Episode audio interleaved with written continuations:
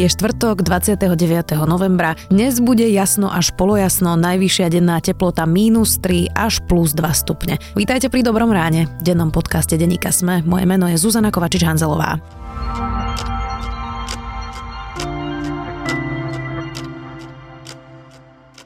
A teraz poďme na krátky prehľad správ.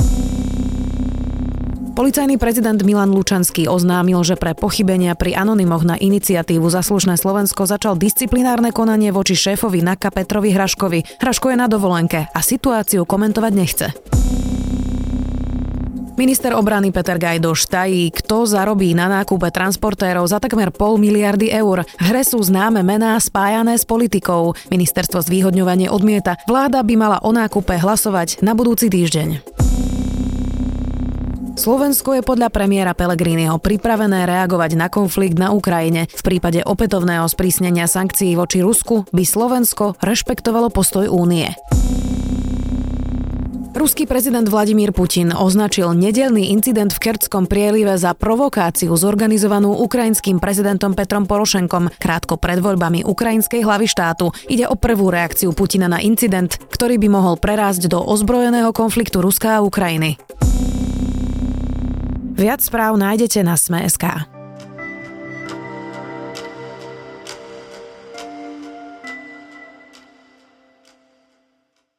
Policajný prezident začal disciplinárku voči Petrovi Hraškovi. Šéf NAKA podľa Lučanského zavádzal a pri trestnom oznámení na organizátorov protestov za slušné Slovensko vraj urobil viaceré chyby. Ide o boj o moc v polícii alebo dočasný policajný prezident naozaj robí poriadky. Odpovieme s redaktorom domáceho spravodajstva Petrom Kováčom. Prezident vyžiadal spraviť precíznu analýzu celého priebehu trestného konania, ktoré je vedené voči slušnému Slovensku na základe výsledkov tej analýzy.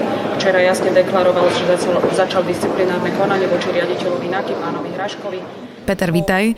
O čo presne vlastne ide v tej disciplinárke? O akých chybách hovorí Lučanský? Celá táto kauza sa týka vypočúvania organizátorov protestov za slušné Slovensko. To prebehlo približne v polovici novembra a vzniklo celé na základe nejakého anonymného trestného oznámenia, ktoré hovorilo o tom, že organizátori sa mali pokúšať o štátny prevrat alebo nejakú takúto podvratnú činnosť. No a teda kde boli tie chyby?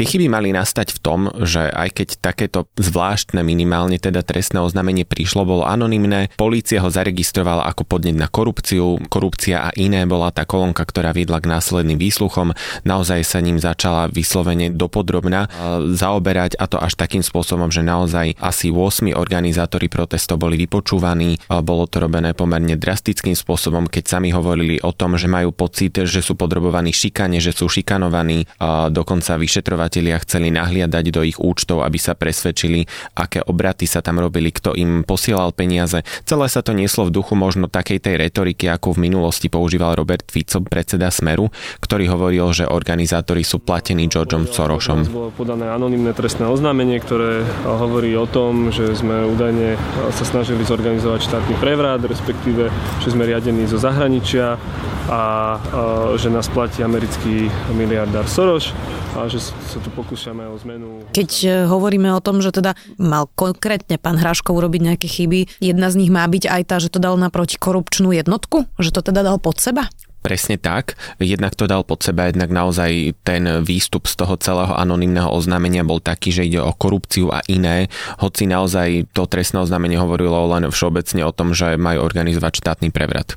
Ako to je teraz s tými výsluchmi? Pokračuje celý ten prípad? Pokračuje sa vyšetrovanie toho trestného oznámenia? Po medializácii celého tohto procesu pri výsluchoch boli výsluchy v jednej časti pozastavené, čiže môžeme povedať, že zatiaľ bolo vypočutých 5 organizátorov protestov. Tá ďalšia fáza výsluchov sa už nakoniec nekonala. Môže sa ale ešte ďalej zrejme konať, lebo ešte to bolo len pozastavené. Určite áno, policia zatiaľ nepovedala, čo bude nasledovať v tomto prípade. Zároveň ale môžeme povedať, že nešlo ani o prvé trestné oznámenie na organizátorov. Celkovo ich prišlo už 6, 4 na mieste policia odmietla. Čiže znamená, že dve zostali.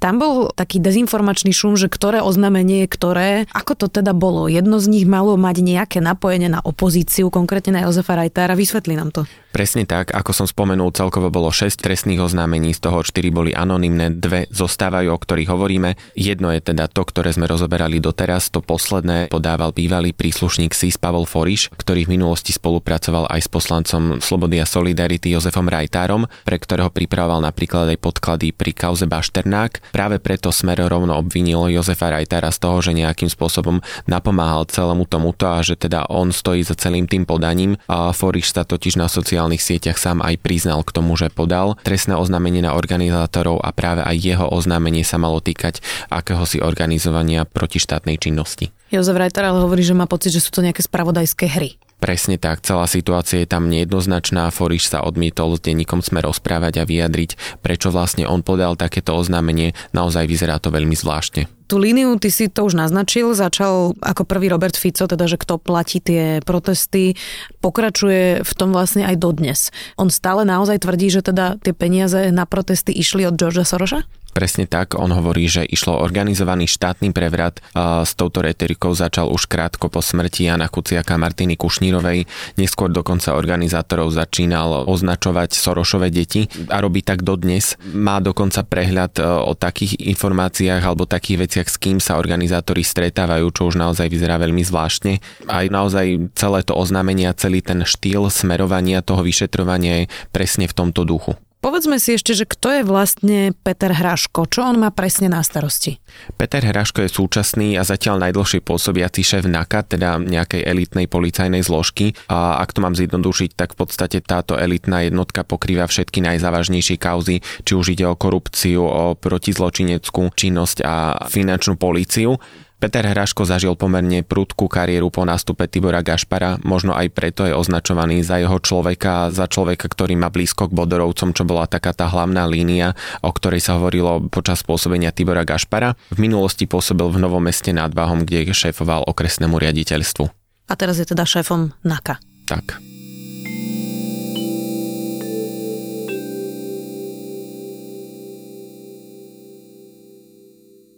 Veľa sa hovorí o tom, že aké skupiny majú vplyvy v policii. Ty si naznačil tých Bodorovcov a teda Tibora Gašpara.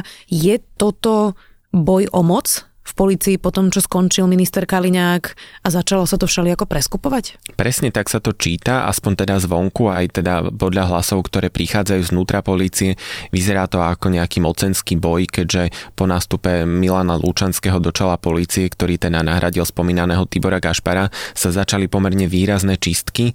Odišiel aj riaditeľ protikorupčnej jednotky Robert Kramer, ktorý mal takisto väzby na Bodorovcov, čiže jedno krídlo z polície, ktoré bolo blízke práve Tiborovi Gašparovi Kolárovi už je mimo polície. Peter Hraško je akýmsi posledným výraznejším pozostatkom z tejto skupiny a dá sa to čítať naozaj tak, že Milan Lučanský sa snaží presadiť si do vedenia polície práve svojich ľudí a zbaviť sa tých pozostatkov z éry Roberta Kaliňáka a Tibora Gašpara. Keď sme hovorili teda o Tiborovi Gašparovi a Robertovi Krajmerovi, kde oni skončili, kde sú teraz, čo robia? Stále sú pomerne činní, obidvaja totiž skončili na ministerstve vnútra. Pokiaľ ide o Tibora Gašpara, ten je poradcom Denisy Sakovej a Robert Kramer, ten je riaditeľ odboru dopravy na ministerstve vnútra. Čiže nemali to ďaleko. Mm, veľa sa hovorí aj o tom, že teda Lučanský je zatiaľ len dočasne poverený policajný prezident a že teda ak sa celý ten nový proces a nová voľba spustí, že by mal byť jeden z horúcich kandidátov, dá sa toto celé čítať aj ako jeho akási kampaň za to, aby bol aj trvalo zvolený do funkcie policajného prezidenta? Určite tomu všetko nasvedčuje. Milan Lučanský si veľmi dobre rozumie so súčasnou ministerkou Denisou Sákovou, ktorá ho jednak nominovala do tohto postu, ale zatiaľ je s jeho prácou aj spokojná. Milan Lučanský sa taktiež môže pochváliť výsledkami policie, či už teda pri vražde Jana Kuciaka, alebo aj ďalšími podarenými kuskami policie a sám nikdy nepoprel to, že sa bude v budúcnosti uchádzať znova o tento post. Tento raz by už malo ísť o riadne výberové konanie. Na druhej strane nedá sa povedať, že ten systém, ktorý sa má uplatniť pri novej voľbe cez parlament, že mi nejako nevyhovoval Milanovi Lučanskému. To uvidíme, ako dopadne, snáď už čoskoro. E, záverečná otázka, Peťo.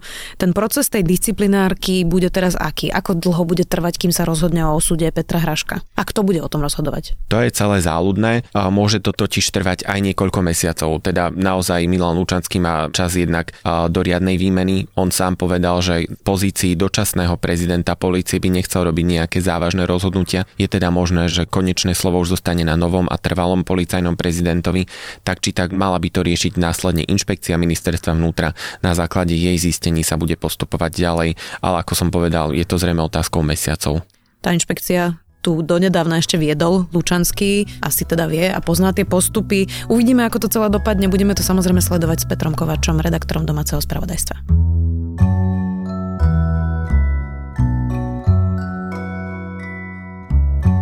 Počúvali ste Dobré ráno, denný podcast denníka Sme so Zuzanou Kovačič-Hanzelovou. Už len na záver pripomeniem, že Dobré ráno nájdete každé ráno na titulke Sme.sk, dennom newsletteri Sme, alebo sa prihláste na bezplatné odoberanie každého dielu vo vašej podcastovej mobilnej aplikácii. Sme aj na streamovacej službe Spotify alebo v domácich hlasových asistentoch od Amazonu a od Google. Samozrejme všetky epizódy nájdete aj na adrese Sme.sk lomka Dobré ráno. A v prípade, že máte pripomienky, nápady, budeme radi, ak nám ich napíšete napríklad na mail zuzana.hanzelová zavinač sme.sk. To je na dnes všetko, želáme vám krásny a úspešný deň.